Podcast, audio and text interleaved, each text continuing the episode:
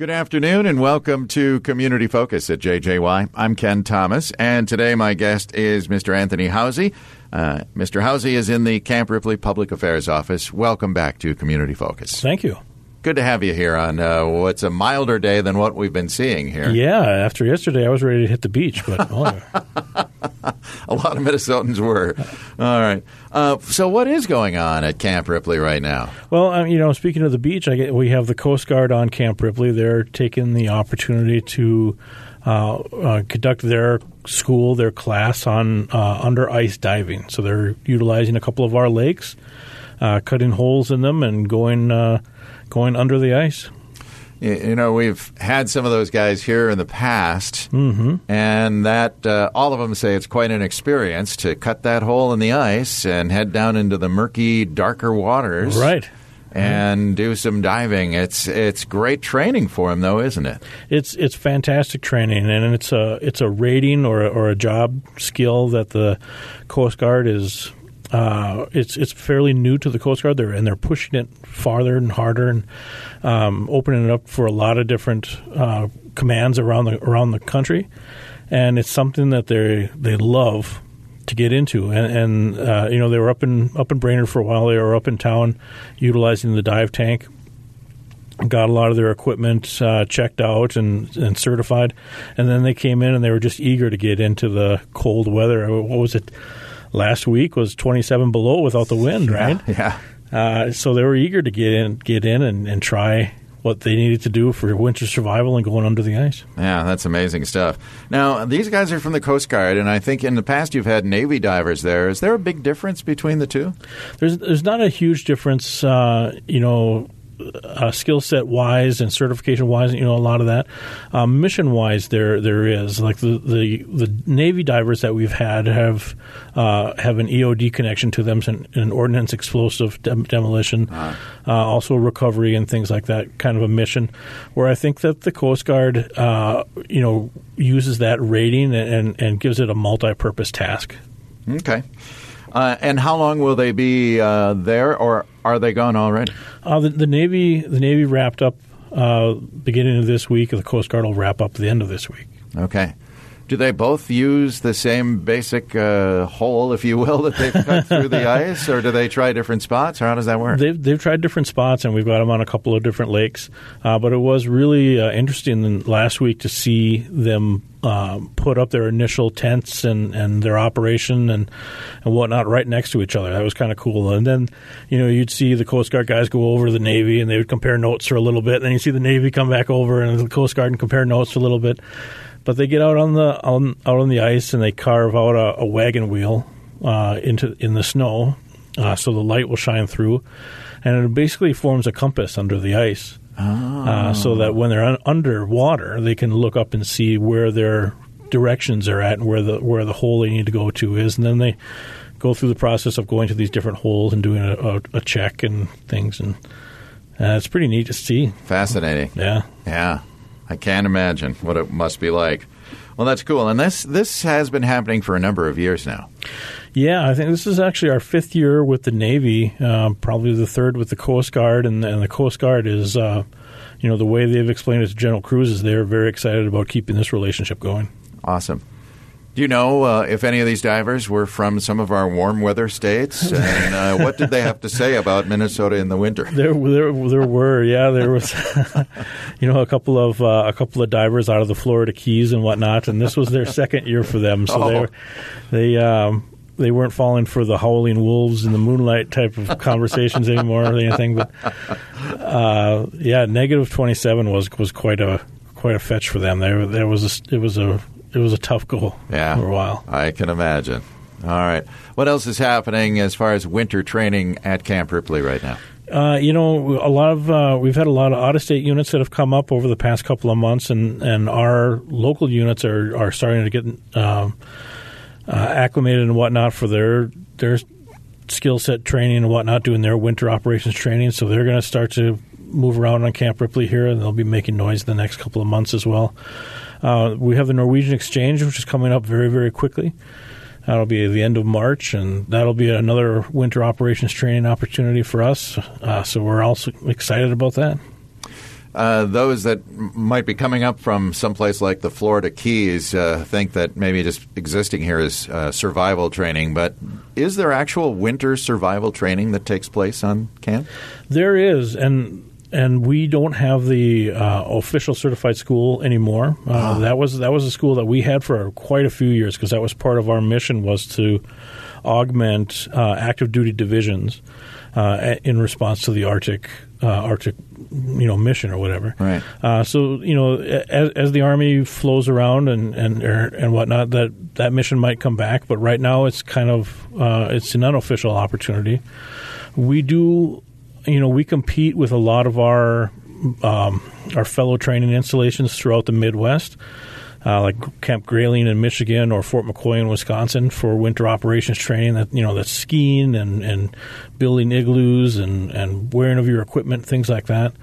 Uh, it, ironically, it's colder in those three places than it is in Alaska or Antarctica on, on a given time, you know. Yeah, so. yeah very interesting.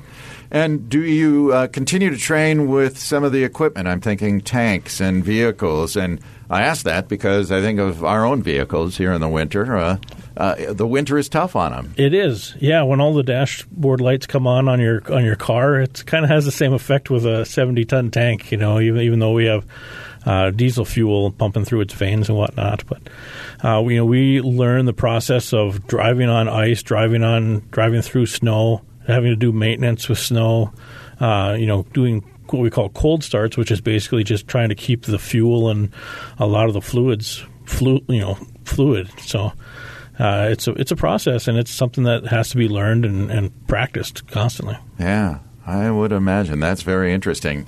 Does a tank? Maybe you don't even know. Does a tank handle uh, much differently on snow than on regular ground? Uh, yeah, a tank turns into a seventy-ton toboggan on snow. I I, uh, I, uh, I have experienced that personally when I was a tanker uh, stationed in Germany, driving on snow trails and whatnot, and uh, all of a sudden you feel the tracks let go and you're you're sliding down a hill. You know, sliding down a hill. Wow. And there there really isn't much of a recovery Um, process in that. You kind of just have to wait it out and, and hopefully that you, you're able to maneuver back onto the trail. Yeah, I can't imagine. Does the uh, military have specific snow, if you will, tracked specialty vehicles then? They do. You know, they, they have tracked vehicles that are a little bit more robust for just going through snow. Uh, like we have what we call a S U S V, S U S V, uh, you know, a, a snow utility support vehicle. And we use that. We probably have about a dozen of them throughout the state. We use that to support our civilian uh, partners and whatnot when the snowstorm comes through and shuts down I ninety-four and, and there's somebody stuck out there. So we'll go and support uh, in that case. And it has, you know, a crew compartment and, and crew heaters and all the necessary things that go along with it for survival. Yeah, fascinating. Yeah. Uh, and if you will, talk about what is the Northern Strike exercise? Yeah, Northern Strike was a was a big exercise that took place out in Michigan, actually. Uh, you know, and it's something that we would love to love to have happen here. Like I said, we're working in conjunction with all these other bases around the Midwest, but we're also in competition with them a little wow. bit as well. You know, so uh, to have uh, a lot of these out-of-state units or different organizations.